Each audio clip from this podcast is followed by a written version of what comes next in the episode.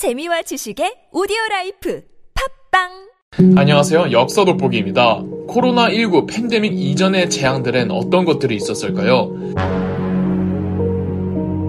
시간 역순으로 거슬러 올라가 보면 2003년 사스, 2009년 신종플루, 2014년 에볼라, 2015년 메르스 등의 사건들이 있었죠. 2% 정도에 해당하는 코로나19 치사율에 비해 사스의 치사율은 15%, 메르스의 치사율은 28%, 에볼라의 경우 최대 90%로 이 바이러스들은 코로나19보다 치사율은 높아 생명에 치명적이긴 하지만 코로나19에 비해 잠복 기간이 짧아 상대적으로 쉽게 발견되고 전파력도 코로나19에 비해서 낮습니다. 斯米道。 그래서 사스, 에볼라, 메르스 등은 전 세계 국가들과 WHO에서 비교적 쉽게 억제할 수 있었지만 이는 어디까지나 바이러스의 특징이 그랬을 뿐입니다. 사스 상태 당시는 WHO가 잘 대처한 덕분에 전 세계 국가들이 긴밀하게 교류하며 전 세계적인 조기 경보에 협조해 주었습니다. 반면 에볼라 사태 당시 WHO는 에볼라 바이러스의 심각성을 제대로 발표하지 않았습니다. 즉 인류는 사스와 에볼라를 통해 바이러스 유행 시 WHO와 세계 국가 들의 발빠른 대처가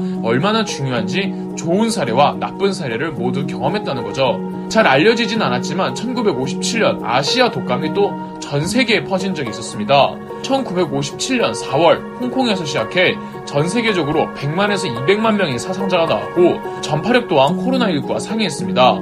이때 미국에서 미국의 아이젠하워 대통령이 트럼프와는 다르게 큰 활약을 했습니다. 아이젠하워 대통령은 현장에 있는 의사들을 전격 밀어주며 정치인들의 의견보다는 의사들의 의견을 제일 존중해 주었습니다. 아시아 독감 때는 백신 개발 속도가 코로나19와 비슷했고 폐쇄 조치들은 코로나19 때보다 심하지도 않았는데 그나마 순조롭게 마무리가 된 건 아이젠하워 대통령 행정의 발빠른 대처와 국제적 긴밀한 협력 등이 큰 몫을 했죠. 더불어 1957년에는 현재보다 위생 상태나 의료 수준이 낮아서 여러 가지 잔병들에 걸렸는데 이 때문에 역설적으로 당시 세계인들은 늘 전염병에 대한 적절한 긴장과 예민한 대응에 준비가 되어 있었죠. 조금 더 오래된 과거로 가보자면 1차 세계대전 중이었던 1918년에 발생한 스페인 독감이 있죠. 스페인 독감은 약 1700만에서 최대 5천만 명까지의 사상자를 낸 인류 최악의 전염병이었습니다. 단 차이가 있다면 스페인 독감은 거의 1년 만에 종식이 되었다는 건데 어떤 방식으로 종식되었는지는 제대로 밝혀지지가 않았습니다.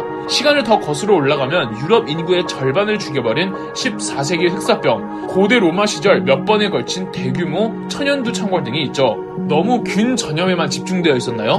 1986년 체르노빌 사태, 1923년 일본 관동 대지진, 1840에서 50년대 아일랜드 대기근 등이 있죠. 이건 자연재해니까 뭐 어쩔 수 없는 거 아니냐고 하실 수도 있겠지만 많은 분야의 학자들은 이젠 인재와 자연재해를 딱히 구분하지 않습니다. 인간의 실수로 자연재해를 더 자극시키기도 하고 설령 인간의 영향이 없는 자연재해라고 해도 그 자연재해가 다시 인재로 확산되는 경우가 비일비재하기 때문입니다. 일본 관동 대지진 이후 조선인 학살 사건처럼 말이죠. 하일리 벌칙이라고 들어보셨나요? 하나의 재앙 혹은 재난은 그 자체로 끝나지 않고 연쇄 반응을 한다는 것입니다. 즉 지금 커 보이는 이 거대한 재앙이 사실은 몇 번에 걸쳐 조짐이 있어 왔고 지금의 이 재앙도 미래의 더 큰 재앙의 조짐이 될 수 있다는 거죠. 1912년 1500명의 승객이 죽은 타이타닉호 사건 이전에 이미 1865년 비슷한 사상자를 낸 미국의 미시시피 강에 설타나호 사건이 있었고 1948년 중국 상해에서 키앙야호 사건에선 무려 3,000명의 사상자가 나왔으며 1987년 필리핀의 마린두케 섬 앞에서는 4,000명이 죽은 선박사고가 있었습니다. 그리고 한국에서도 비극적인 선박사고도 있었고요. 선박사고는 그저 배의 부실함 혹은 재수없게 만난 암초나 빙산 때문이 아니라 이 일련의 선박사고들의 원인들은 대부분 비슷합니다. 금융위기요? 1929년 대공황 이전에 이미 금융위기와 거품 파동은 세계 곳곳에서 일어나고 있었으며 2008년 서브프라임 모기지 사태까지 고려하면 수도 없이 많은 금융위기들이 같은 패턴으로 계속 반복되었죠.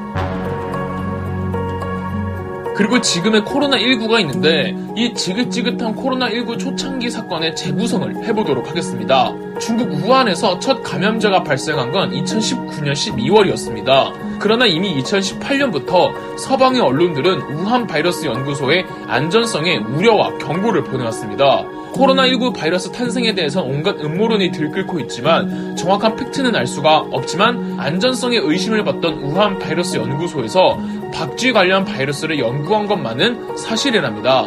다만 중국 정부는 이를 왜 감추려고 하는지 자꾸만 우한에 있는 어느 한 시장에서 발생했다고 우기고 있죠. 더 답답한 건 12월에 감염자들이 계속 우한에서 나오고 있으면서도 우한보건위원회는 그 12월 한 달간 아무런 조치를 취하지 않았습니다. 중국 정부 역시 의사들과 박사들을 매체에 내세워 아무런 걱정을 할 필요가 없다고 거듭 강조하면서 중국 국가위생건강위원회는 정부 승인 없이 그 어떤 정보도 공개하지 말도록 자국 내 전국의 모든 연구소에 지시했다고 합니다.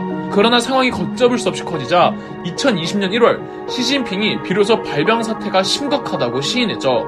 그러나 이미 바이러스 보균자들은 우한발 교통편을 탄 채 전 세계로 뻗어나간 이후였답니다. 왜냐? 그렇게 코로나19의 파급력을 인정하면서도 외국 여행을 막지는 않았거든요. 2020년 1월 한 달 동안만 우한에서 외국으로 떠난 수는 무려 700만 명이었죠. 중국 정부가 짜증난다고요? 중국 정부만 짜증나는 게 아닙니다. 이런 불안한 조짐을 보이는 초창기에 세계보건기구 WHO는 전염병의 파급력에 대해 과소평가하는 중국 정부 측 공식 발표를 그대로 따라하기만 했고 계속 세계 공중보건 비상 상태를 선포하지 않다가 2020년 3월이나 되어서야 팬데믹을 인정했죠. 중국 정부가 참 안일했다 싶지만 미국이나 영국도 크게 다르지 않았습니다. 영국의 보리스 존슨 총리나 미국의 트럼프 대통령은 코로나19를 별것도 아닌 질병이며 모든 것이 잘 통제가 되고 있다고 사건의 심각성을 드러내지 않고 안정적인 여론을 목표로 하는 바람에 강도 높은 방역 관리를 조기에 진행시키지 못해 영국과 유럽 그리고 미국 전역에 다 퍼져버린 겁니다. 미국의 경우 주 단위이기 때문에 방역에 나름 신경을 쓴 일부 주들과 주지사들이 있긴 했지만 연방정부 자체가 제대로 대응하지 못하니 큰 효과는 보질 못했습니다. 웃긴 건 WHO의 기존 기준에 따르면 적어도 서류 상으로는 미국이나 영국이나 팬데믹 발생 시 잘 준비된 국가들 중 상위권에 해당하는 국가들이었다는 거죠.